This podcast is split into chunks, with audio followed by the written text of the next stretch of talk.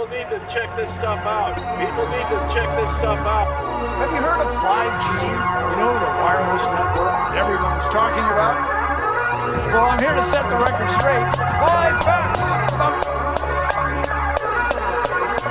The UK has reported around 50 fires targeting towers and other 5G equipment. Media reported more than We, we don't want to be experimented on. They're not. It's in over 5,000 cities and towns. It's in over 5,000 cities and towns. We don't want to be experimented on. They're not doing the proper safety study. Because if your wireless signal doesn't travel through water, some of the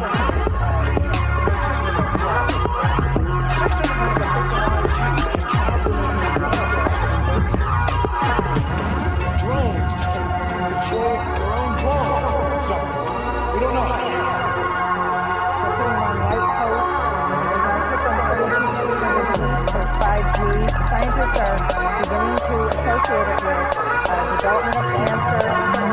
Some of the frequencies uh, can make your skin feel like it's burning and it's on fire. People need to check this stuff out. People need to check this stuff out. People need to check this stuff out. They're not doing the proper safety. We don't want to be experimented on. They're not.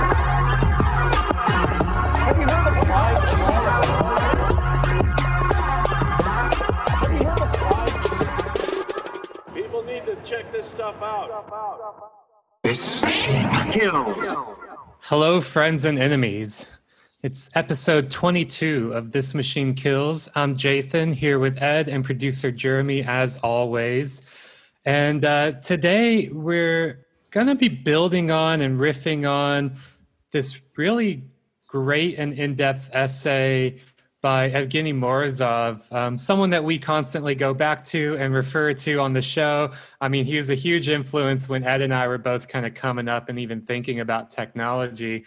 But he wrote a real kind of like classic Morozov essay on the geopolitics of Huawei, which is just like such an important topic for understanding that real like materialist, infrastructural, political aspect of something like 5G. Uh, so really kind of giving us this angle into 5G that I feel like has been largely like kind of lost in the wash, right? Like lost in the wash of uh, of, of conspiracies, uh, whether valid or not, uh, of um, you know concerns around the health and COVID, like all this stuff. We really have to get into that that real materialist analysis of, of who is Huawei, what is Huawei, this company, and to to get on that though, we also need to get more historical, which is something where uh, you know, as as Ed and I were reading this this essay by Morozov, which is called the Huawei War, and um, the English version was published in Le Monde Diplomatique, which is Le Monde's the big French newspaper's uh, English uh, kind of website or English magazine. As we were reading Morozov's take on the geopolitics of, of this Huawei war, uh, it's, it's very like presentist, right? It's very much looking at like kind of contemporary developments and issues and ongoing geopolitical strife over Huawei and over 5G and tel- telecoms and all that. But there's like this long history of Huawei as a company that's really glossed over, really quickly moved past. And so Ed and I kind of saw this this this opening here. It's like that's a history that's really important, and it tells us a lot about how uh, these telco infrastructures have been developing, who's been developing them for what reasons, and how and how that's kind of projecting forward into the future. So, you know, again, kind of adding that historicism to the materialism as we like to do here. Our um, free episode for this week, we're really going to focus on this question of what is Huawei? Where did this company come from? And it's a really interesting history.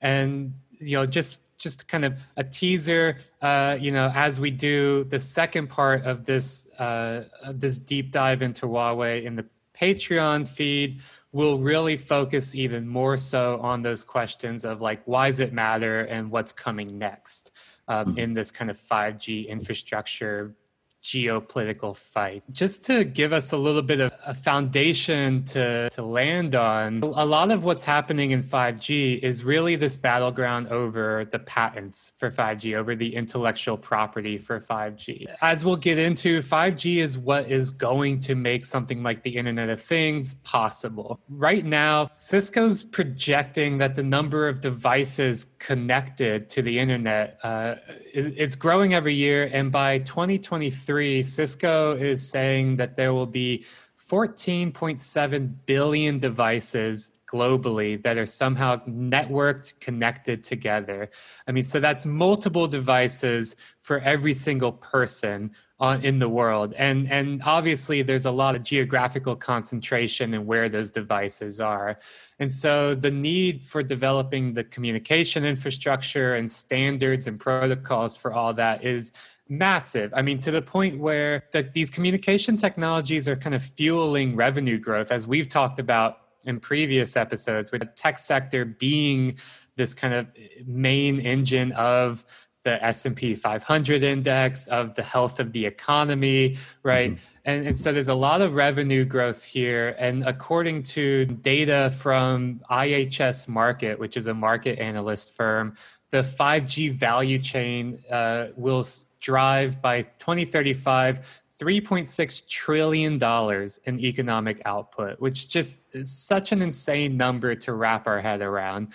But at the battle over who's going to claim those, not only uh, the biggest slice of the pie, but who's going to bake that pie, who's going to own that pie, who's going to be the one doling out slices of that economic pie to other people.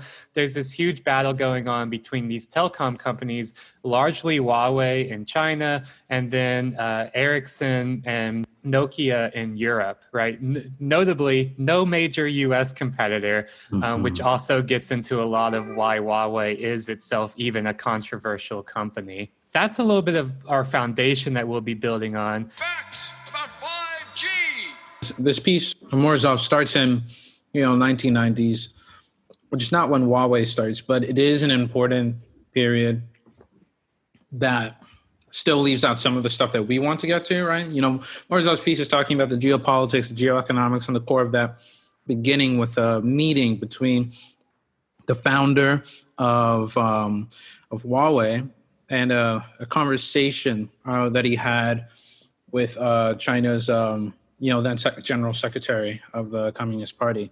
Um, but I think that there is some insight to be had in going over Huawei's history if not because um, this is a huge um, firm, a private firm inside of us, inside of a country where state-owned enterprises are prioritized, a private firm that has gained billions of dollars in support, close military contra- uh, contacts, massive international pushes, um, um, penetration of markets in the United States and in Europe.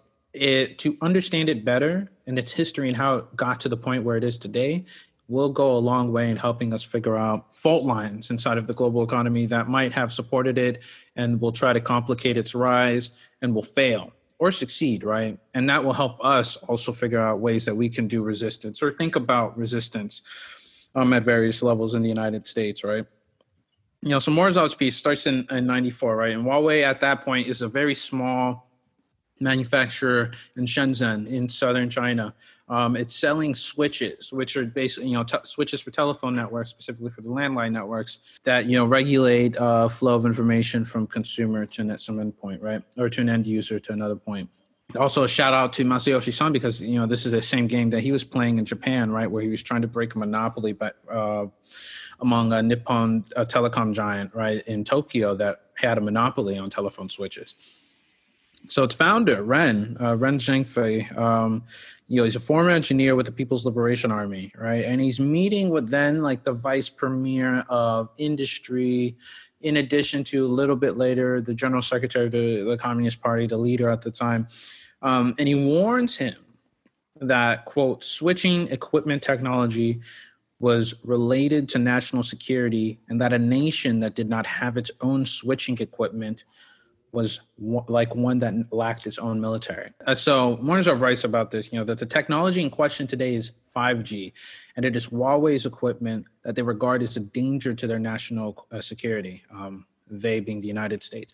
You know, in this early section, right, he establishes that you know Huawei is a company. You know, it's kind of strange. Like I said, there's a it's a private you know it's a private company that views equity markets and you know public markets as greedy. Um, it has a rotating leadership structure. Um, and it emphasizes, quote, indigenous innovation as a means of lessening China's dependence on imperialist foreign firms. It operates in 170 countries has nearly 200,000 employees.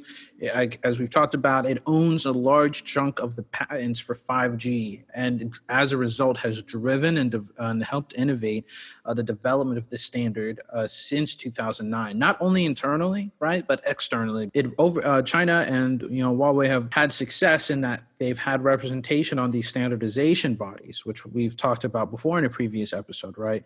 Uh, it's overtaken Samsung is the world's largest seller of smartphones, something that may not be sustainable because the large amount of that uh, amount of that growth came from domestic sales or domestic increase in sales, but that's something that we can also talk about later. Also, you know, was uh, owned the Kirin chip, which is you know a microchip designed in-house that allowed it to create its own closed system essentially of uh, smartphones and other smart tech with advanced artificial intelligence capabilities so huawei enjoyed a pretty uh, seemingly stable supply chain access to really advanced technologies huge support from the chinese state also was beating out uh, competitors that were more traditionally aligned with Western imperatives, you know, or had ascended because of Western patronage in one way or another, right? You know, Huawei also um, is interesting because it spends huge amounts of its uh, profits it's on uh, R&D and has consistently spent about 10% or more. You know in 2019 that is well over uh, 15 billion uh, which is more than amazon spends it's more than microsoft spends. Uh, in 2020 it's likely to hit 20 billion dollars despite the covid-19 crisis right? You know and mm-hmm. for comparison right Morozov points to the german car industry which spends 30 billion um, in uh, 2018 on R&D and D, right?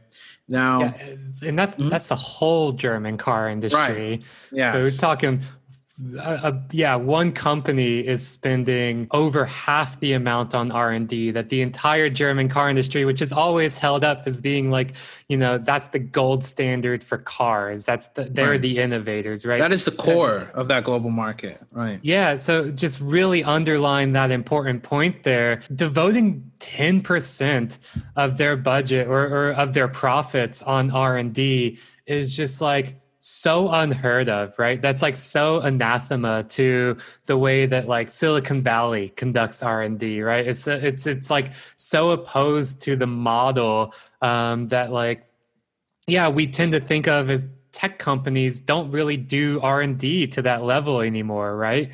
Because um, they're they're like so focused on squeezing profits out of doing shit basically and calling it right. innovation whereas right. huawei is just like pumping tons of money into actually uh, producing new hardware which also flies in the face of so much of silicon valley which is so focused on like software right software as a service and that we talked about this in the last episode on Anduril that that was that's Anduril's kind of selling point to the military industrial complex is that they are a software first company um, mm-hmm. and all of their hardware is just basically like scrabbled together from off the shelf and, and so Huawei is like a really old school approach um, to to thinking about how to do innovation as like industrial policy. And I think, yeah, that's key. You know, industrial policy is really integral here. There are threads that have made Huawei successful are such that, you know, as Morozov writes, uh, quote, China was long confined to the role of a workshop assembling other countries' products. The words made in China, designed in California, found on the back of every Apple device are a humiliating reminder of this. Huawei's progress suggests a new era is dawning in which that slogan could finally be upgraded to designed in China, made in Vietnam right? All this to say, China's ascension uh, radically complicates pursuit of American hegemony, right? Of American dominance of Earth and its economy. If you have Huawei at the center of the telecommunications globe, uh, network globally, you find it a much harder to spy on your allies uh, to in any way, shape, or form regulate the flow of information to allies or to protectorates. And you're also finding this difficulty with a country that, you know, when people talk about China not sharing our values, it's usually in a, some sort of, um, you know, uh, rabid sign of, uh, you know phobic uh you know sense where they're just saying like oh they're not white you know they're like a they're not like us. A different thing a different way to just think about it is that like the united states wants the united states to rule the world and the united states wants the united states to have unimpeded access and control over the resources and the information and the and the flow of goods and services in the world right? It does not want britain doing it. It does not want france doing it. It does not want germany doing it and it definitely does not want China doing it, right? If mm-hmm. Britain, France, and Germany tried to do it, they wouldn't be able to do it. But if they did it, they would try to do it in a way that would, in some shape or form, bring in the American system, right? Because the American system has is something that they're they're they've scaffolded off of, right? You know, it, they've existed as a protectorate or a partner or an ally. Um, that is not the case with China, right? And that is not to say there's some inherent antagonism. That's simply to just say that Western planners understand they want to rule the world, right? So it doesn't really matter what else China wants. China presumably would not want to just be ruled by the United States, as most countries do not, if they have the chance to. But they don't have the chance to. Only China really has is in a position to challenge America's assumed right to to dominate the globe. And that is a key part of where this conflict comes in because the, the, there's a conflict over who gets to rule the world and then there's a conflict over who actually has the capacity to do it. You know no one really does at this point anymore. But also the united states doesn't even really have the capacity to maintain its position uh, as we'll talk about with uh, the telecommunications system as one front of this war. You know just kind of laying the the battlefield out right now the the you know large debate over 5g needs to be understood as this proxy battle um, this proxy war for this geopolitical and geoeconomic struggle um, where the US, by having no 5G alternative of its own, uh, symbolizes this kind of real and metaphoric slumber at the wheel, right? They are the sleeping giant and they're starting to wake up and they're realizing that uh, this is an area where they don't have that kind of hegemony by default. This is an area where China is really growing as um, the hegemonic uh, next generation industrial center. You know, there's so much of the debate around 5G ignores all of that. Um, and, I, and I think it's very much a detriment, right? Because on one hand, it's not talking about these kind of like geopolitical strifes that are under underlying it, but it's also not talking about uh, the real kind of techno political and techno economic um, flow on effects, outcomes that would come from having a world uh, rife with 5G, no matter who's doing it, if it's mm-hmm. China or the US, right? And it's definitely not something that the companies, that the telecom companies want to get into or make a part of the kind of uh, public understanding of these technological developments. I mean, I've, I've said, I've said in the past um, elsewhere that you know I, I, I wouldn't be surprised if all of the uh, kind of anti anti 5g uh, mm-hmm. you know discourse you know we've got Bill Nye talking about how 5G is super healthy and actually there's no, you know, it's, it's actually, not only that it. there's no health effects, it's actually super healthy for you, man. No. Promotes hair growth, nail growth, you know, testosterone levels. It's in over 5,000 cities and towns right now. That's a lot of access. And you know, you've got all the people that are, you know, painting, uh, uh, uh, you know, all the anti 5G activists as just like kind of luddites or, or you know, stupid or ignorant. And I mean, to be sure, like uh, a lot of the kind of discourse, anti 5G discourse, also gets trapped into this well of looking at the exact wrong things and asking the exact wrong questions. But that, like, basically confines the discourse to being one about um, either being pro progress, which means being pro 5G and pro these developments or being uh, backwards, primitive, anti-progress, which means you know, which is all anti-5G or all even criticism of 5G uh, is, is, thrown into that that abyss. And some of the frequencies uh, can make your skin feel like it's burning, like it's on fire. I wouldn't. I'm not going to say that it's like a false flag by the telco companies, but it certainly is benefiting them in the exact same way as if they were actually like astroturfing all the anti 5G. If I were the CEO of Verizon, I would do this as a false flag.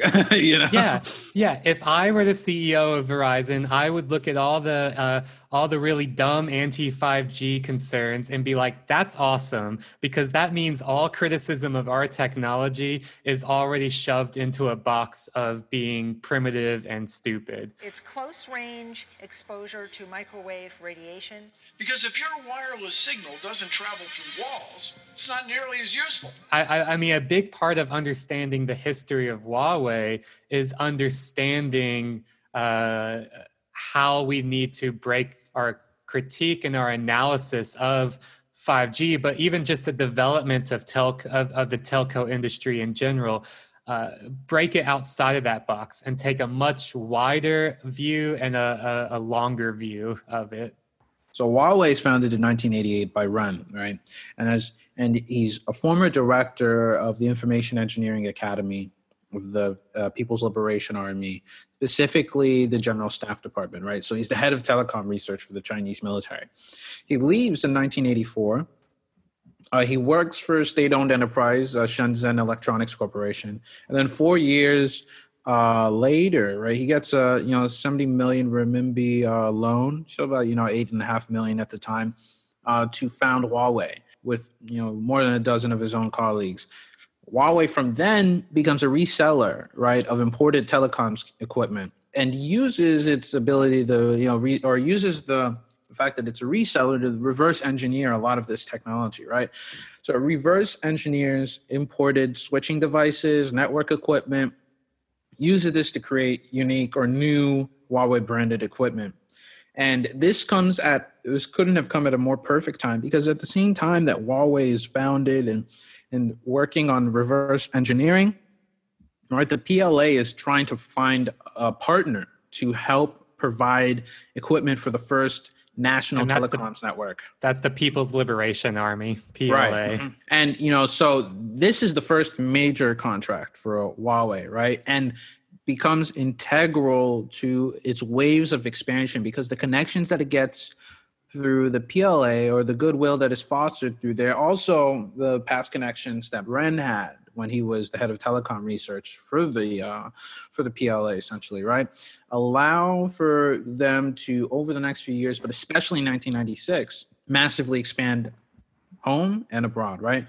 So 1996 is a very important year uh, for Huawei, right? That's the year that Beijing announces very specifically um, a policy to support domestic telecom uh, industry, right? As a way to cut off and preempt foreign penetration of the markets. And Huawei's contract with the PLA positions it to be one of the key developmental projects, right? It is supported as a national champion, right? Even though there are other established firms like a local rival, local Shenzhen rival, ZTE, which you know becomes very, very important in the modern day. You know, ZTE is more established, uh, more well known at the point at this point than uh, Huawei, but Huawei is favored over them. Becomes one of the key 26 projects in the city. Right, the city supports it with funds. The city supports it with loans. Uh, specifically, it engages in a program where it extends credit to firms who are trying to buy Huawei products. Um, right, so Shenzhen Development Bank which is the and the local uh, uh, branch of the China Construction Bank are giving loans to a company that says, "I want Huawei's products, give them to me." Uh, but also, they're giving these loans, or they're also extending credit to Huawei, right? Because that's you know sometimes these firms simply just don't pay them back, right? So either way, they're ensuring that Huawei stays afloat by getting money. And this continues to build, right?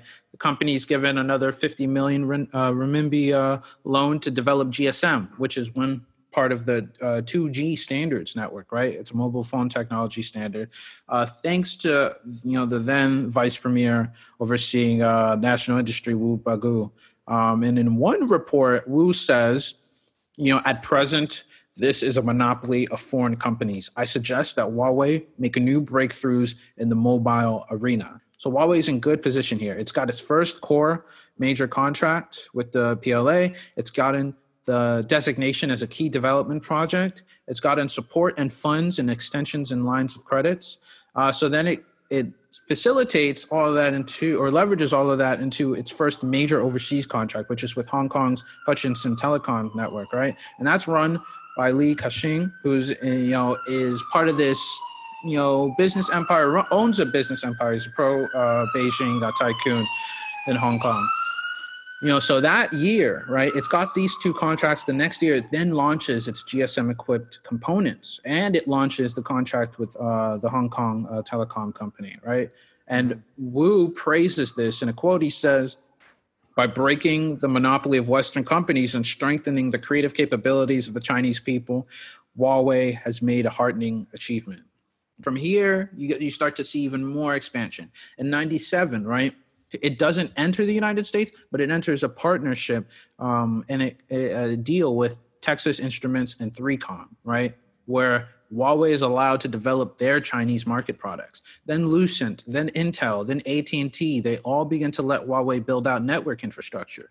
IBM offers to supply Huawei with network components and software access to research. Motorola offers to integrate its GSM facilities, right? Its 2G facilities with Huawei's, even though the understanding is Huawei will just try to replace Motorola's infrastructure. The idea is that if we can cooperate with them, we can stay ahead of them in one way or another, right? You know, and their own chief of network solutions in China says in a quote, we have to stay ahead of the competition from our own partner. Next year, you know, they're in Russia. They have a joint venture with Russia with the Beta Corporation to uh, assemble Huawei switches. The first deal is you know only twelve dollars, but it grows to 100 million both uh, with you know within a few years by 2001. Both because it it starts to undercut prices. Um, and it's undercutting prices by about 12% of what international competitors are, but because it's offering like not a shoddy service or not a shoddy quality of service for a, a cheaper price. And then from there, the deals just start flowing. Thailand, Brazil, South Africa. It, it, ramps up its price cutting strategy, hitting 30% in some of the markets. And as Ren himself says, right, uh, quote, our government has a successful diplomatic policy with which mandates winning a lot of international friends. Huawei's international marketing strategy is to follow China's diplomatic route, and I believe the strategy will be successful as well, right? So Wu and Ren traveled to Africa in 2000 and there they lay the ground for deals that are going to happen in the next deal in the next uh, decade right? They visit and lay the groundwork for deals in ethiopia in nigeria in ghana in mauritius in morocco in congo and in kenya right yeah, I mean, the, the, this level of like expansion and this rapid deal making and and this is only in a few years. This is like yeah, only first, only uh, in a few yeah, like three four years. They're going global. They're expanding. They're making deals all over the place. Uh, importantly, not just the U.S. right, but they're going to Russia. They're going to Africa, right? Like they're laying all this groundwork in a a, a way that in, in contemporary times we would own the only analogy that we would have with this would be like the like the platform companies right? Like in a lot of ways it looks very similar to um, the kind of like rapid expansion and uh, uh, you know scaling up of a company like uber for example right? Where the idea is that you know we're, we're going to set up offices all over the place. We're going to drop in. We're going to start up our service uh, uh, you know and, and and and rapidly grow but but there's a really important difference here is that Huawei was doing this kind of like rapid scaling up uh, and global expansion, not on the back of um, some kind of on just like an app, right? Not on the back of uh,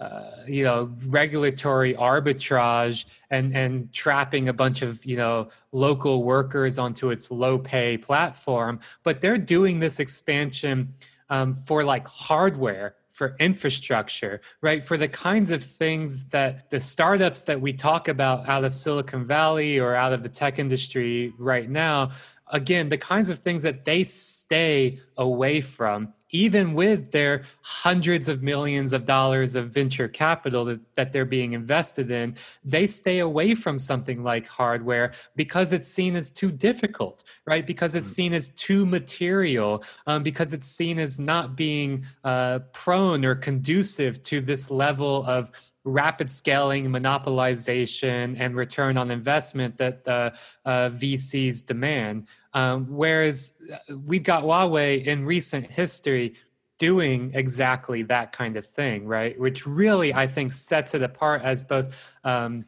a kind of uh, a predecessor for for for all the the kind of second and third tier companies that would try to follow in its in its footsteps in terms of expansion but right. really sets it far and away above in terms of its like focus on on hardware and infrastructure right? Like uh, and this is very much the kind of model of like softbank and masayoshi son before he started investing in all these platforms he's still importantly he's still investing in platforms as a way to be to own the infrastructure of these mm. platforms, to own the infrastructure of these services. And so it's really this focus on owning the, the you know, to use a land analogy, it's it's a focus on owning the land on which everyone else needs to build their business on. Right. And I think a really good contrast here is that in today's environment, infinite quantitative easing, a zero interest rate policy, and just loans that are, you know, free money, massive debt financing, you know, um, you, you see companies that are also engaged in price cutting. You see companies that have easy access to credit. You do not see a huge amount of firms that are interested in building things and literally building shit, right? I think that is mm-hmm. like a key thing that sets apart at various stages of Huawei's history, but also like you know uh, capitalist experiments between China and the West, right? I mean, this is something I think David Harvey, for example, is really good on hammering home that even you know during when when the 2008 financial crisis happened what were the responses right? The response of the west was austerity right? Begrudging stimulus to bail out private partners and then austerity for the masses and in China, they they just ramped up the fucking the fucking faucet, right? Uh, they yeah. uh they handed out even more money, escalated spending, escalated growing uh, uh construction and growth of like physical real industries um, to still stimulate their local economies. And I think that that's like something that we see even with the firms that is radically different than the American firms, which some of them are material, but a lot of them are like services, just service oriented.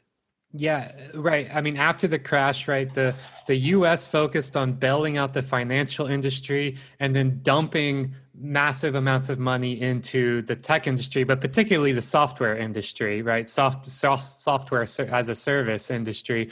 So again, they focused on bailing out fictitious capital um, and then dumping money into a different kind of fictitious capital, right?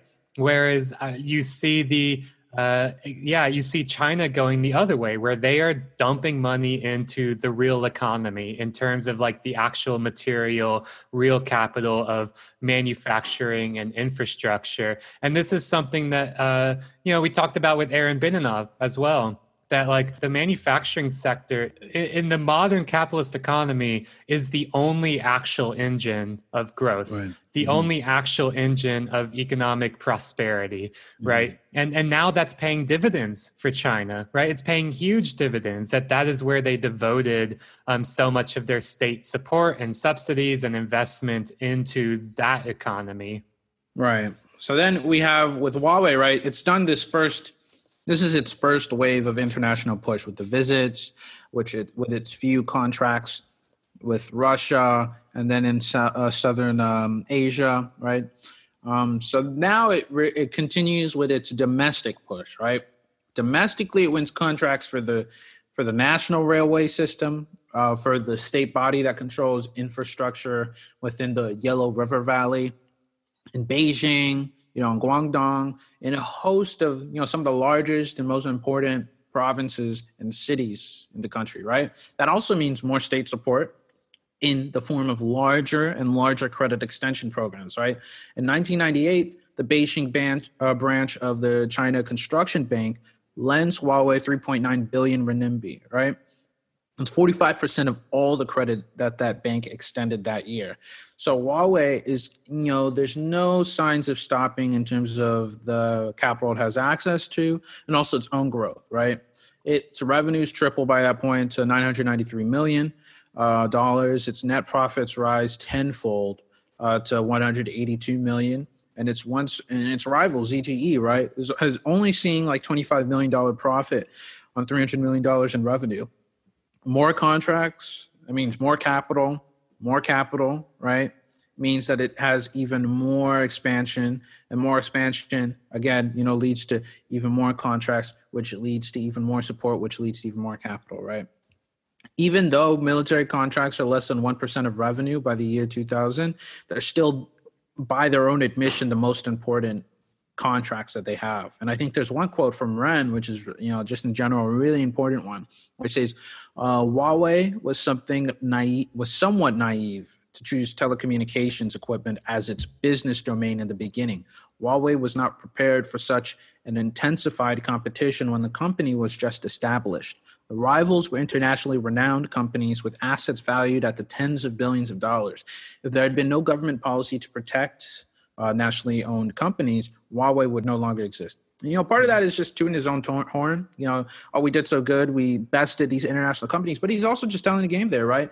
It is the cooperation between the or cooperate. It is the willingness of the state to extend credit to Huawei as part of a as part of a strategy to root out foreign firms and and minimize dependence on foreigners and instead promote, as they said, indigenous firms, indigenous innovation. You know, this is a strategy that yields huge dividends, right? It allows Huawei to challenge firms that had no business being in the same industry with, uh, right? And eventually go on to steal their shit, you know, steal their cake uh, in, in markets that they had every single competitive advantage in, both legal and illegal, right? Uh, this mm-hmm. is, you know, incredibly important because I think it's there's also a temptation as there is with the with uh, western planners to just think of like you know huawei as a puppet of uh, the chinese state. But again one is you know private entity. But two ren is like um, ren understands very clearly what he needs to do and what he what is and isn't able to do. And he has taken care to cultivate these relationships not so that he's beholden to them but so he has access to capital because that's really what he needs right? If you have enough yeah. access to capital you can do anything as we've seen in our own world yeah, it's not it's not as if uh, Ren and Huawei are a puppet of the Chinese state, but rather they're a partner with the Chinese state, right? And I think that's an important difference. Because um, I mean, you know, to be sure, we do see um, that you know Huawei uh, does things like it cooperates with the police to quell protest. Uh, it, it has an active Communist Party branch. Um, there is, you know, a big uh, PR spectacle uh, where they uh, and state officials um, together denounced the Falun Gong after Beijing banned them in 1999, right? And so, the, so I think from an outsider's point of view, we would see that as being a puppet of the Chinese state. But in reality, uh, there's there's great analogies or close analogies, I should say, um, with things that we've already talked about in this ep- uh, on this podcast, even in just the last episode, right? Like these are all things that like Anduril um, and Palantir would love to do as well, and are mm-hmm. actively trying to do with the U.S. state. They're not puppets of the U.S. state; they're partners with the U.S. state, right? Right. And this mm-hmm. is this is very much how Huawei uh, this relationship is is is as well. I mean if if you know Peter Thiel weren't such a a, a raving xenophobe um, and, and anti-China, uh, he would look at Huawei as a, a model to emulate, right? Because they're a monopoly that has, uh, you know, a close relationship with the state, um, is acting in uh, both a, a, a, very successful capitalist capacity, but acting also in this capacity of um, supporting and promoting the national interest um, mm. of of its country, of China, in this in this respect. And these are all things that Peter Thiel would uh, would and has praised when American companies do that, right? right. So in, in, a lot of ways, um, I don't think he's ever been explicit about this, but in a lot of ways, we could call the Peter Thiel model the Huawei model. Yeah, you know, like Jeremy said, competition is for losers. That Peter Thiel has always been very clear on that. He believes monopolies are inherently good as economic outcomes, and they also yield positive social benefits. And they yield these benefits because if you're monop- if you monopolize a firm, or if you monopolize an industry as a firm, you no longer have to sacrifice revenues and profits on competition, right? You can then focus them instead on innovation um, and use that to develop more, um, you know, more creative and more, you know, breakthrough tech. Even though in reality, right, what happens when a firm is you know left alone to its own devices with no competition it just becomes a rentier right but that is you know or most firms end up becoming rentiers, right? And that's something that's left out of Peter Thiel's you know mental model, right? So I think like you know this kind of closes the early period of Huawei, you know, from 1988 to you know early 2000s, right? You know, um, at that point, there's all it's you know it's important to you know think that like by this point, right? Uh, Huawei is well established beyond China, and it's in you know most of uh, what is you know you know then called the developing world, the global south, like countries that are outside of the United States and uh, Europe um, and the East Asian and uh, Northeast Asian countries that were you know direct uh, you know patrons of United States support after the Cold War. It has 45 countries in which it's operating in. 10% of all of its revenues are overseas. Uh, its industrial strategy is to uh, you know, basically leverage its low production costs as a way to aggressively undercut competitor prices so that Huawei will come to the table and offer you a contract at a price that is well away the walkaway ask or the walkaway price of another firm that would be uh, a traditional uh, operator, a traditional supplier, traditional partner, right? You know, one quote is Our vision is to become a first class supplier of information industry equipment in the world. We want everybody to know the Huawei name, right? I think just to speak to the, you know, obsession or both the obsession and the willingness to leverage whatever they have to achieve this, right? I think it is interesting that when faced with like uh, another firm doing capitalist competition, right? The response mm-hmm. among Washington and Western planners is to scream bloody murder, right? Mm. And that's because they uh, don't take it as seriously as they did, right? And then not in the from the from the end of the Cold War to 70s or 80s, the United States took capitalism very seriously. The United States underwent one of the most ambitious world engineering projects in terms of creating a monetary system that preserved, you know, its ability to, to have a you know massively high. Um, standard of living for its citizens and for its patrons uh, or, or, for its uh, protectorates, right? You know, the United States and Germany and Japan and uh, in the Eurozone, right?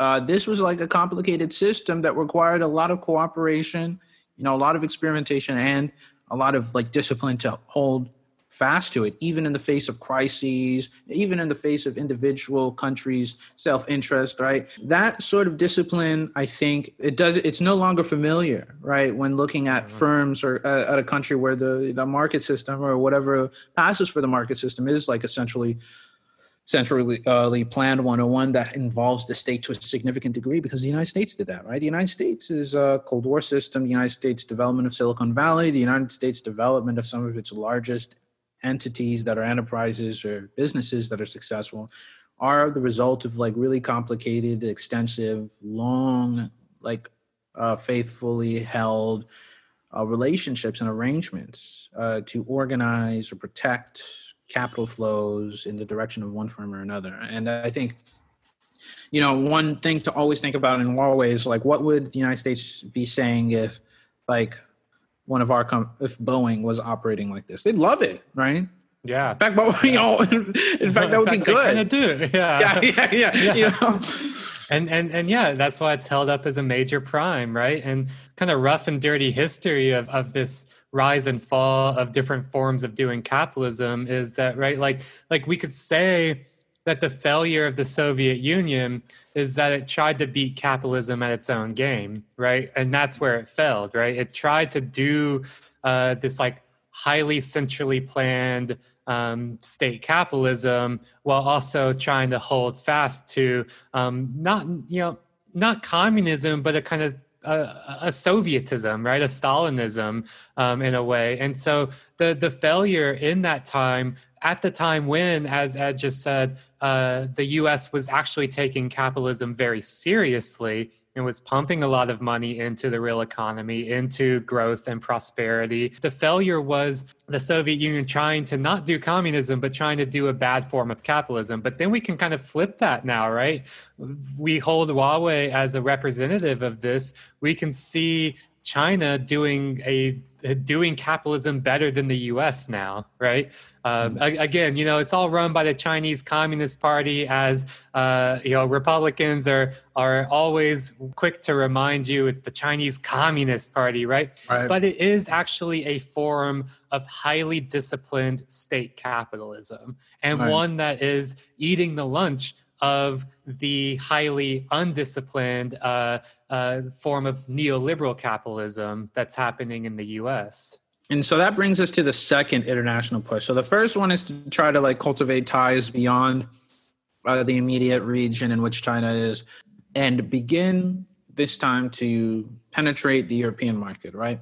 So, you know, in 2001, Huawei has success. It makes its first major sales to the Netherlands and to Germany, right? To the Netherlands, it sells a wireless station that allows multiple communication standards to be run simultaneously, right? And it also allows them to do upgrades via software instead of hardware, right? Huge cost saving mechanisms that are incredibly um, attractive. And to uh, the Germans, it offers you know optical network products, right, which are at the time called SDH. But you know, just a, uh, an upgrade or a chance to do upgrades to their network as well in France, right, and basically cold calls Neuf, right, which is the French telecom giant and internet service provider. Now, Neuf already chose the companies that it wanted to solicit bids on uh, to build a broadband internet network. Huawei cold called, pitched his firm, offered to build part of the network and run it for three months, and let uh, do it, uh, test it for free, right? They built it in less than three months. Uh, they absorbed, you know, several millions of euros in costs, and they saved the, the firm, you know, 10 to 20 percent on that. Right, that opens up even more doors. Then it's able to sell uh, 3G technology uh, to the United Arab Emirates, right, and making that makes it the first Arab state to have it. Huawei enters the United States in 2001, uh, sets up shop in Plano, Texas. No fucking business, right? No fucking business for the next three years. Um, because the U.S. like the telecom industry in the U.S. was already hyper saturated at right. that point. There, there, there were already so there was already this like um, you know it wasn't a monopoly, but it was more like a oligopoly, right? A, right. Kind, of, a kind of cartel system.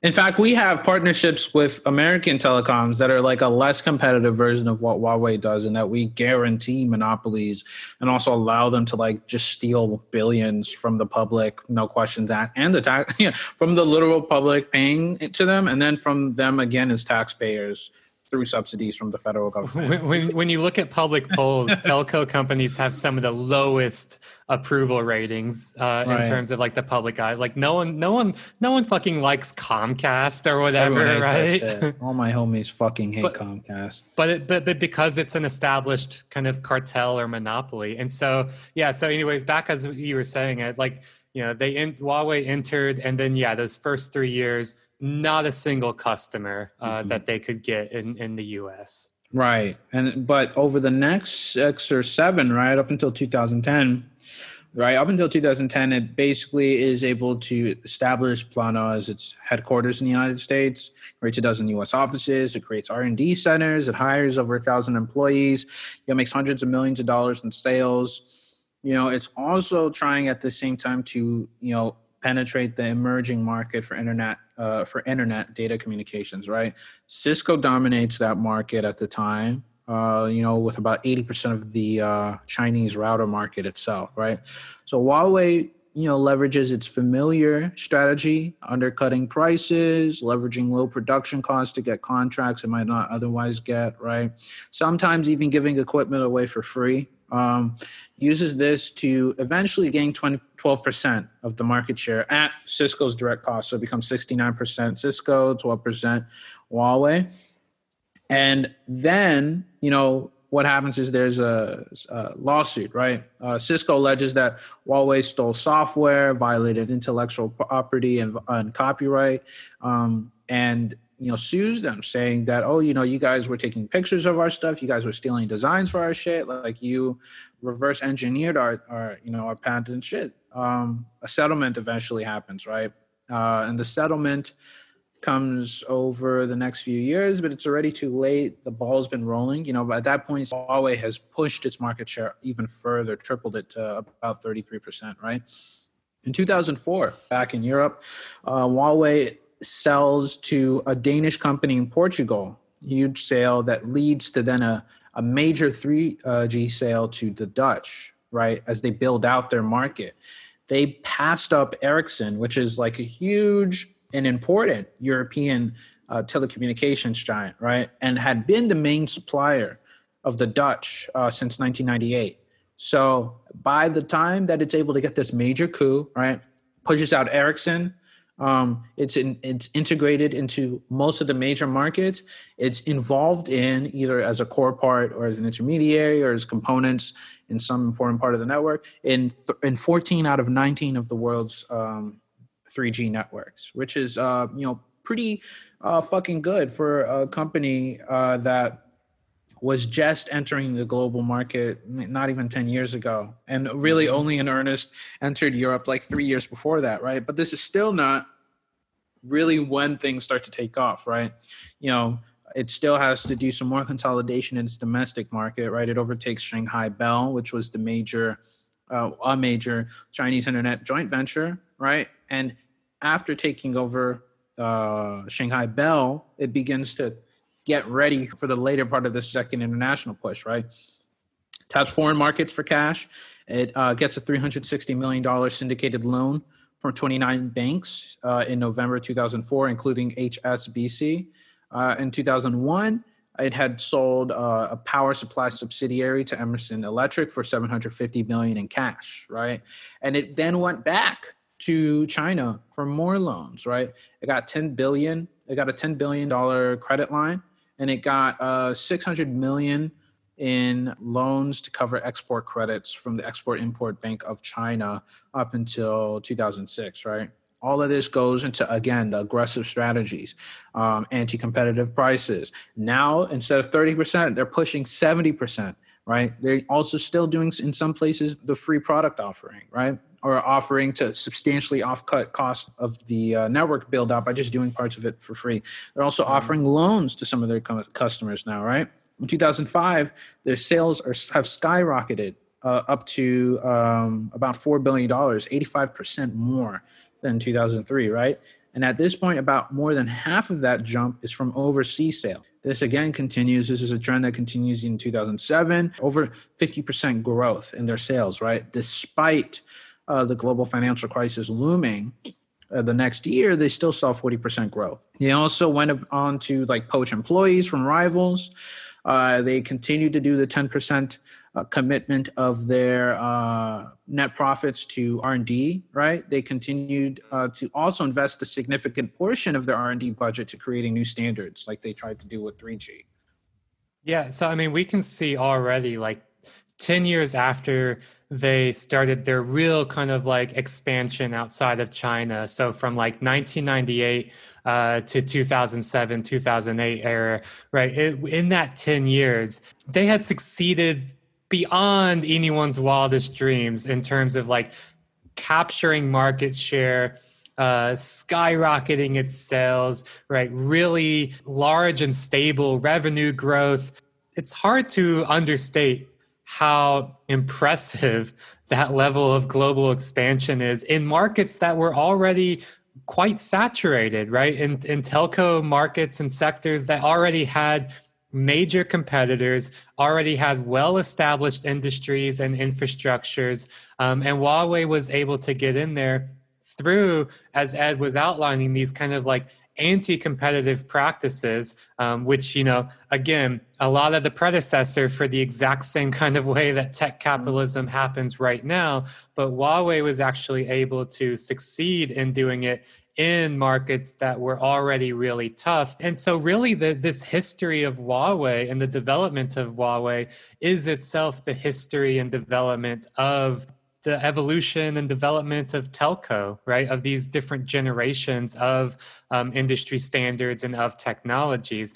I mean, before we get into a kind of brief history of this kind of from 1G to 5G of what these different technologies and, and um, mobile standards have meant and what they look like, I, I just want to underscore for myself that you know it's it's really interesting that Huawei was a company that I very I knew very little about you know uh, up until very recently. It was a company that like um, I kind of got little bits and pieces of. I was kind of familiar with the name you know but for being someone whose literal job is to study the political economy of of technology and infrastructure I think there's a lot of reason why Huawei wasn't this like household name even to someone like me. Um, and and I think a lot of that does come from that these these kind of like geopolitical battles and debates that we started the episode talking about they've kind of been brewing for a very long time. This isn't new. It's reaching a new it's reaching a new crest um, with 5g but uh, th- this kind of like war of influence, um, this war of marketing against Huawei as being this kind of like insurgent Chinese company, right? That's like uh, by by moving into these markets in Europe uh, or in the U.S. Um, it is itself the Chinese state uh, setting up inside of your phones, inside your computers, inside the wall jacks, right? Like it, it's kind of suppressed in a weird way. It's suppressed the the kind of reputation of Huawei in this kind of more like symbolic or signifier way. But as we've just laid out with this kind of like financial uh, and, and, technological history of Huawei's development, it has not succeeded in suppressing the actual material rollout and market share capitalization of Huawei. You know, this is to their detriment, right? Because part of this is the way that the standards were rolled out is messy, ham-fisted, in various ways, motivated by competing interests. Right? You would think it would just be pretty sh- straightforward, right? You know, from 1G to 5G, I think each standard can be thought of as like different innovative approaches or approach or increases in the capacity for data transferring, and then a host mm-hmm. of new services and um, products coming out of that, right? You have 1G coming uh, to coming back to what like the tech rolled out by Nippon Telegraph and Telephone, um, the monopoly that you know Masayoshi Son slayed. You know the coverage there bad, sound quality dog shit. You know no roaming support between operators, which meant that you know if you were moving away from wherever your service was, you know, good fucking luck. Uh, different service, different systems on the same provider might even have like different frequencies, right? And there's definitely no compatibility between various systems, and there's also no encryption. So, like, if you're on a phone call and I have the right equipment, I could just tune in with like a radio device. And this is like 1G just to underscore the timeline here, I mean that this is the '80s, right? We're talking yeah. about we're we're talking about Ancient. Miami Vice cell phones. Yeah. You know, I doubt, talking, I doubt any of y'all have dealt with that. no, we're, we're talking about like big old bricks, you know, with the, with the with the massive fucking like extendo antennas. Yeah, the know? shit Johnnie Cochran had, you know. Yeah, yeah, that's that's one G, right? and uh, and, and, you know the service was really poor and all that, but it was also uh, you know like like any of these early innovations, it was a uh, it was a small market because it was really expensive, right? And so it was really something that yeah you would only see someone like Johnnie Cochran with a with a phone like that because it was uh, you know not only was it expensive, but honestly like the the, the service quality was so low that was like man like this is not something that like normal people um, ever need to fuck with you know, if you did, um, you know, uh, kindly uh, send us your name and address. Yeah, early, let, let, let, us know, you little early adopters. yeah.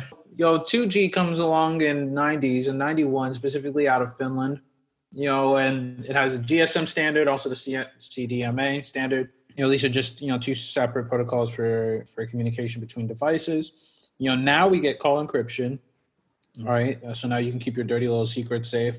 Uh, digital video calls or voice calls, which means much better quality. And this also opens the door because of the you know, improvement in data transfer, opens the door for text messages, picture messages, multimedia messages, And that's really what allows the mobile phone technology, specifically 2G components, to skyrocket because consumers and businesses, even though they're low transfer speeds, are all for this shit. And this also sparks a wave of investment in infrastructure. And this is important also because uh, the infrastructure is, you know, it's large. It's uh, mobile cell towers, right? But it, you know, this becomes like a theme that throughout the future standards where there's money to be had, not simply in adopting it, but convincing X place or Y place to adopt it because then you can build the shit for it. Then you can build ways to connect to the shit for it. Then you can design new things to port people over from a previous standard to the new one, right? Or to offer new services that are only available on the new standard. Yeah, so we start getting the the investment and building of mobile cell towers, right? So this is really laying the groundwork for I mean, yeah, even for like the telco, like mobile standards that we have now, right? A lot of mm-hmm. these cell towers are, are really important. And I think that brings us over into 3G. There's a 10 year gap which is wild to think of with 2g starting um, coming around in 1991 a 10 year gap 3g entering and being developed in 2001 um, again by uh, ntt which is the the nippon telegraph and telephone company so importantly again you know us is nowhere to be seen in this no. development uh, no. of these standards and of these technologies uh, you know 3g we get in 2001 and this is an attempt to um, standardize the network protocol used by vendors. Um, and so, what that means is that sought to let users access data from any point on Earth, really making it this kind of global network, not a kind of hyper local where it's like you need to be really, net, you know, you need to be underneath a cell tower, basically. Um, and, and that makes things like international roaming services a reality. Um, it also involves things like uh, increased data transfer capabilities, um, which meant new services could come online. So, you know, this is where we start seeing the rise of, of things like video conferences and video streaming, you know, VoIP or voice over IP. Also, you know, that's Skype. Um, so Microsoft starts getting in on, on the business, right? I, I always think of 3G as when I was growing up, I like for whatever reason these commercials are like branded in my brain, but for the Magic Jack. It is the new Magic Jack Plus. This is the company that invented the technology of using the telephone over the internet. Mm, uh, this might be before your time, Ed. But I've seen those. I've seen. I've seen them on YouTube because I used to like old ass commercials just to see how weird they were compared to like how weird ours are. yeah, and I just remember being a kid and what and like seeing these Magic Jack commercials uh, coming up on TV, and it just seemed like such a such a even at the time such a weird and wild technology. And I mean, basically, all the Magic Jack was is that it was a device uh, that allowed you to plug a standard analog phone jack um, into a port, which would then plug into your computer's USB port. So you could like literally take your old analog, you know, rotary phone or whatever, plug this into the magic jack. Plug that into your your computer. And now you can do voice over uh, internet protocol. You can do voip. So like i could be sitting here on my you know on my, on my analog phone talking to you. Oh yeah. You know dialing you up but then talking to you over uh, the computer. And, and the magic jack was sold as it was one of the first technologies i think that was really sold as this kind of um, uh, telco killer right? You could you could disconnect your services with bell or disconnect your service with comcast or you know disconnect the service with whatever your your phone provider was because you don't need that shit anymore. You got the magic jack and all you need is an isp right? Mm-hmm. and so there we start seeing um, this kind of a shearing off of, of these bundled services into kind of market segments, right? So Magic Jacket, you know, if it came around today, it would obviously be using the language of it. It was disrupting the phone service business, right? Um, it was it was making it obsolete. Yeah, Jeremy just put in the chat. I mean, they they had a women's soccer team named Magic Jack, right? And so so this is that kind of branding that we still see on soccer jerseys, right? Just imagine, you know, you're watching watching the World Cup or something like that, and you know they they got a jersey that says Magic Jack. You're like, oh, that sounds tight. What's Magic Jack? Magic Jack to me is like this peak 3G technology, right? Because that's when we start talking about VoIP. That's when we start talking about video, con- basically doing phone stuff over the internet with this kind of date network of data. At the tail end of 3G in 2007 comes the first iPhone, and that's that's what leads us into 4G. So 4G, you know, a bunch of Nordic countries, right, are involved in this shit. Um, you know, and in 2009, you know, it's pushed as part of uh, what's called long-term evolution 4G standard, right? Uh, think of it as you know more ambitious way for operators to communicate with one another and for systems to communicate with one another. A more ambitious protocol, right? You know, this enables really high quality video streaming uh, for consumers, fast mobile web access that we all more or less are familiar with. Um, I mean, that's what we all know, use right now, right? We're all Right. on 4G still, which again, I think underscores this this huge gap between the development of these different standards because 3G 2001, 4G isn't really kicking off till 2009 and it's really mm. not becoming a thing until much later.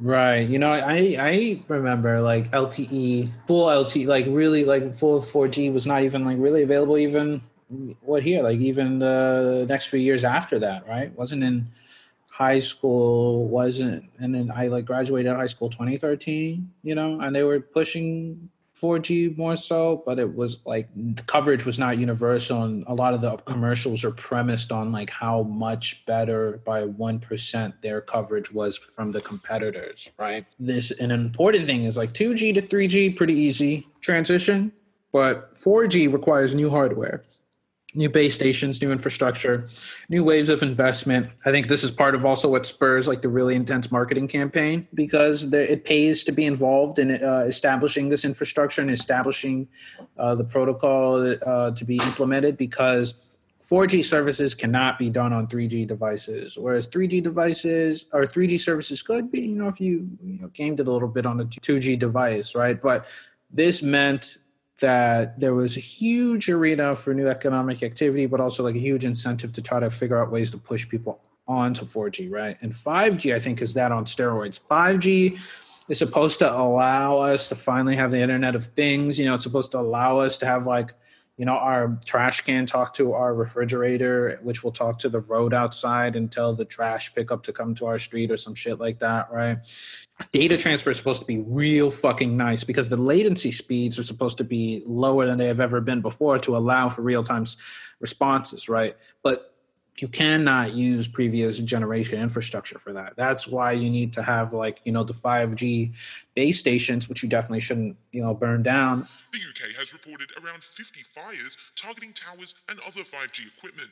Um, you got to have the 5G, you got to have the 5G uh, base stations like literally everywhere because like what is it that like a window like a thick enough window can stop 5g signals from coming through or is that the 6g shit that like No, no, that's 5G. It's like, yeah, like the signal is so weak. 600 megahertz 5G can travel through walls and buildings, sort of like the way light travels through glass. From the window to the wall, that 5G ain't getting in.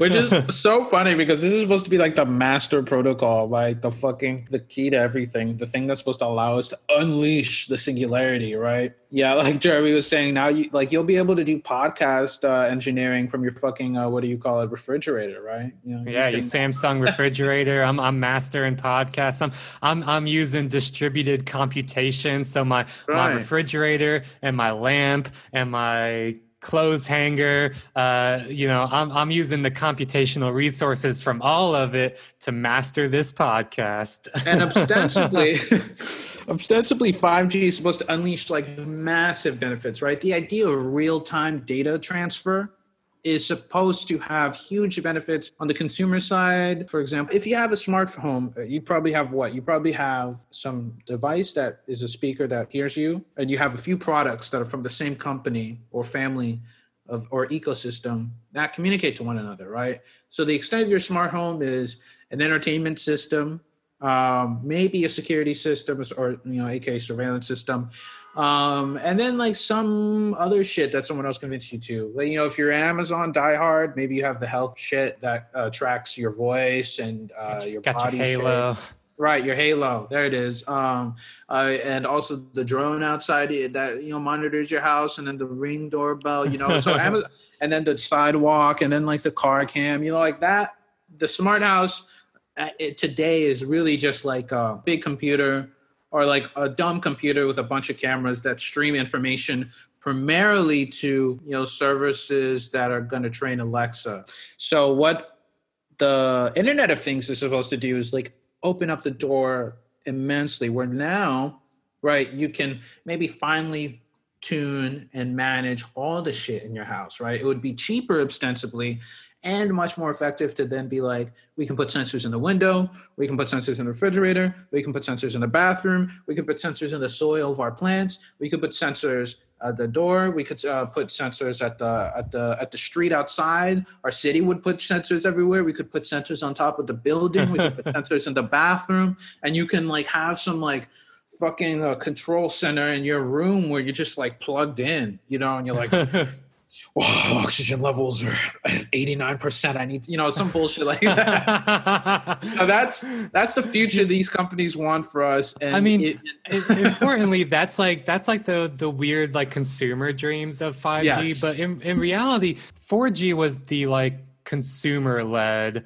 um, generation here, right? That that's what allowed for mass adoption of things like smartphones and Mm-hmm. you know uh, mobile data and all that. But uh, the the part the the real uh, outcomes of 5G that we don't talk about as much because um, you know it's largely marketed to us in terms of like consumers um, with those kinds of things that Ed was talking about, right? Where it's like you know all your stuff can be connected, but the real outcomes, the real benefits to be captured from 5G are actually more uh, infrastructural, right? It's not the smart home; it's the uh, it's the automated port right? It's the automated factory right, it's the smart city right? Those are the real uh, benefits that are supposed to kind of come from 5g this is the infrastructure that you know the excuses are being made and i think there's some um uh yeah i think there's some credibility to it that the reason why something like this like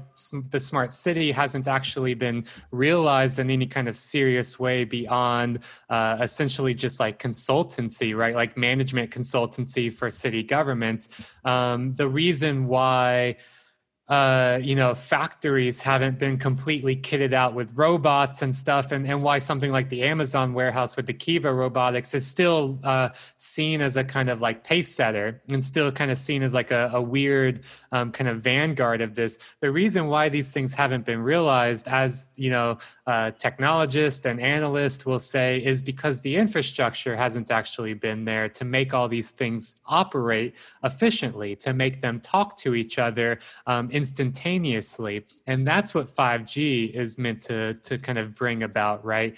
Which also makes it such a huge market for whoever can own the intellectual property, the patents, but also the infrastructure, the hardware um, for 5G, whoever can roll that out. We're talking about not just a market cap that's you know a consumer market. We're talking about a, a potential market capitalization that involves um, industry, manufacturing, logistics, shipping, right? All of these things that are actually yeah, healthcare, exactly. All of these markets that um, are not as penetrated with automation and robotics and data and networks as much as these companies want them to be, but also markets that are so much larger than the consumer market.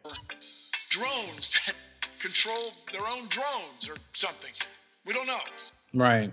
And also, I think a key thing is that Internet of Things would also really allow what companies like SoftBank want to do, which is, you know, uh, take informal activity to the marketplace, right? All the shit that you do socially, all the shit that isn't really priced properly because it's a social activity or because it's a activity provided by the state. Finally, for the market, you know, I know you all want a bus, you know, you want a 100% utilization rate vehicle, but instead, how about we give you like an Uber that's like, you know, you know, 55% utilization um, if you need to go anywhere, if you need to go to the grocery store, right? Instead of you know having you be able to do tasks or ask friends to do tasks, what if we just had like an app for you to pay for people to do that shit? Like this, these sort of miniature, like the the gig economy, I think is like a test case of can we turn informal activity into commodifiable goods and services that people will pay money for, right? And maybe with the uh, advent of like highly networked um, cities and personal spaces and private spaces uh, and public spaces, that we'll start to see like companies better able to do rent seeking which is why it's also there's a huge incentive right? There's huge incentive to expand those markets that already is, exist where data could conceivably transform them and automate them you know if the automation is possible but also to just like create new markets right? And to privatize to really privatize the rest of uh, human experience that's not already like attached to a dollar sign this is also an excuse that's given as why like autonomous vehicles have always been three years away for the last 20 years or whatever right, right? yeah. Um, the, the excuse is that they they were actually missing the key enabler which is right. supposed to be 5g right, um, right. that would allow something like autonomous vehicles because yeah as, as uh, ed was laying out i mean 5g is looking at having like you know ultra low latency uh, and so there, there's a con- the the speed at which things can communicate with each other are really quick which are supposed to make you know something like autonomous vehicles. You know it doesn't you don't need to have all of the uh, uh, ai and computation and and sensors and all that kind of like built into every individual uh, vehicle. Rather with 5g it can be cloud computing it can be cloud ai and so you have you know all of this is being run by some some like edge center somewhere where there's like a super powerful ai that is actually you know coordinating all of these autonomous vehicles through this like near instantaneous uh, speed that uh, 5G is is meant to allow. So I this mean, is that, what Ray that, Kurzweil wanted. You know, this is what and, yeah. in, in all his predictions, he says in the year 2021, um, 5G is going to be rolled out, and finally we'll, we'll be able to talk to each other through our heads through Neuralink. I mean, so that that is the kind of goal. That's the end point. That's something, you know, this development, this history of Huawei. And I think that's why Huawei is seen as such a controversial company um, because it has such a huge share in 5G in terms of like the intellectual property, but also the real material property right. um, for it, which is meant to be the kind of underlying infrastructure for the fourth industrial revolution, for right. the Great Reset, right? That like right. Klaus Schwab, uh, you know, for, from you know, founder of Davos and the World Economic Forum, right? Like all these things that uh, that these capitalists are really looking out for as like you know capitalism's next great reset um, mm-hmm. is built on top of 5g and i think you know to take it home there's really one last piece of the international push to get to which is you know 2005 specifically the penetration of the british market because it is britain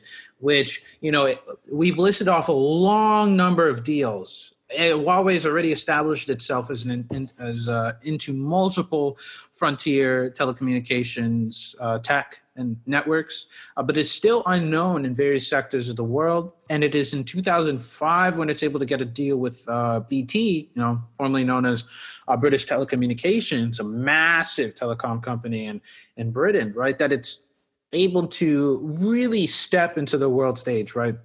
So BT has been struggling in 2005 to carry out this 10 billion pound project, right? They want to transform the country's telecom network. It's it's analog and they want a digital one, right? The traditional suppliers like uh, Marconi, uh, which was uh, you know a former arm of uh, GEC, which is another telecom giant in the country, uh, said that they couldn't do it, right? Uh, but Huawei, still relatively unknown despite this massive amount of success we talked about, is the one that steps up, says it can do the contract, wins the contract and starts off this contract by supplying routers and then eventually transmission and access equipment, right? That is necessary for uh, Britain to aggregate customer lines, connect them, you know, and bring them into this upgraded network, right? Now, the BT Huawei contract was a disaster for the supplier that couldn't do it, Marconi, right? So their shares dropped by about 40% and this is also after a wave of post dot com bubble financial difficulties that they end up getting their assets bought up by Ericsson, right? The Swedish telecom giant that we've been talking about as one of the key European juggernauts in this in this industry, right? That was that has been displaced by Huawei and some key networks, specifically in the Dutch 3G network, right? So it's five years from 2005 to 2010 that it has these contracts in relationship with the UK that the British government begins to raise concerns uh, that Huawei is using the uh, equipment and exploiting it. Uh, Britain is claiming to have concerns that uh, the core switches, you know, which are you know think of them as gatekeepers. They're important for regulating the flow of data and information in and out of the system, right? You know that these switches are have been compromised by Huawei, right? And that they are sending out secret uh, transmissions of information that can't really be pinpointed uh, when, where, you know, who, all the stuff you would need to, you know, prove something. And so, so basically, what ends up happening is that the British, you know, are voicing a fear that, hey, you know, look, um, you're an arm of the Chinese state. Uh, you're going to kill our economy. You're going to kill our network. How can we trust you? In 2013, uh, you know, as business is continuing along, the uh, the country's uh, intelligence and security committee says that you know the civil servants didn't tell British authorities uh, because they wanted the deal to continue, uh, and they also said, look, you know, it doesn't make much sense for us to try and limit the contract because China at this point is manufacturing so much. In fact, the vast majority of the telecommunications equipment, right? So Huawei and Britain enter a deal where the, uh, Huawei agrees to set up and pay for a cybersecurity evaluation center where British inspectors are allowed to study every piece of hardware and software that's supposed to enter uh, the UK market and infrastructure, as well as randomly sample new hardware and software updates that are supposed to end up in the UK infrastructure and market as well. So in 2011, right, they end up flying out to Huawei's Chinese headquarters in Shenzhen. Uh, there's a meeting they have. The contents are not publicly disclosed, but that meeting fo- is followed by BT replacing almost all of its core switches, right? And then the next year, Australia bans Huawei from its national broadband network, citing concerns raised in this British report, right? And and the and the uh, aftermath of an investigation into whether the core switches are actually compromised. And you know, so this gets us to where we're at, where escalation in tensions continue for the next few years, but it's really only in the last two that they've kind of you know uh, burst forward, right? Mm-hmm. The last two, right? In 2018, Huawei was providing, uh, you know, radio equipment to broadcast mobile network signals uh, and relay communications to the core networks of several operators, a third of Vodafone's, for example. And in 2016, a little bit before, its share of the global mobile infrastructure was about 26% behind Ericsson before eclipsing the company. Well, you know, getting ahead of the company at 28% uh, the next year, right? So, Britain, the debate over Huawei and a ban that began to be had in 2018, uh, pushed largely by the United States, you know, is raised oh, by pointing at the composition of the mobile uh, telecoms network. They're saying, look, we have radio access, we have transmission, we have core. Huawei has nothing to do with the core. The core is where customer data uh, is monitored and routed. Uh, it's where the traffic is managed and regulated. Huawei has nothing to do with that. Huawei's equipment is instead limited to radio access and to transmission, to simply carrying the data through cables, uh, through a system where, you know, sure, they might control one node, they might compromise one node, but there's no way in hell they're going to compromise all of them. One, because there's too many, and two, because they're not the only supplier that we're using. But this is not really enough to supplant uh, fears and pressures from the United States primarily, right? This mm-hmm. is where we start to really see the 5G uh, fears, right? One, because, you know, again, you got to remember it's not easy to port from 4G to 5G like it was from 2G to 3G, right? Huawei is the global leader in 5G, right? In 2018, uh, the chief network of BT says, quote, in reality, there's only one true 5G supplier, and it's Huawei. Research budget's $13 billion, 80,000 research engineers. There's no fucking way they're going to supplant Huawei and create their own 5G infrastructure. They have to, right? So the concern is that if they have to use Huawei, they cannot simply just lock them out of the core of the network like they did in this time, right? And their own um, uh, Ericsson and Nokia, their own European uh, firms, are not really uh, in a position to displace Huawei either, even though they're the only 5G competitor, real 5G competitors to uh, China at this point, right? Banning Huawei would mean that they have to not only prepare new infrastructure for 5G, but overhaul the entire 4G network, right? Because for even though they mitigated Huawei's uh, capacity to cripple the network if it were to do so, right? It's still part of the network. You still have to overhaul it. You still have to overhaul it, the the uh, the components it sells to other people or to other suppliers that might be integrated into the network. And so it, it is a crazy proposition, and yet, right, it is insisted on by the United States to the UK, where it's uh, where Huawei's London office is the headquarters of its European operations. It's insisted to Germany, you know, it's insisted to France that you guys need to, you know, fuck off. Like you got to figure out a way to get rid of Huawei because we're not going to have it. You know, they're they're a national security threat for reasons that we can't provide evidence for because either we don't have it or it's classified.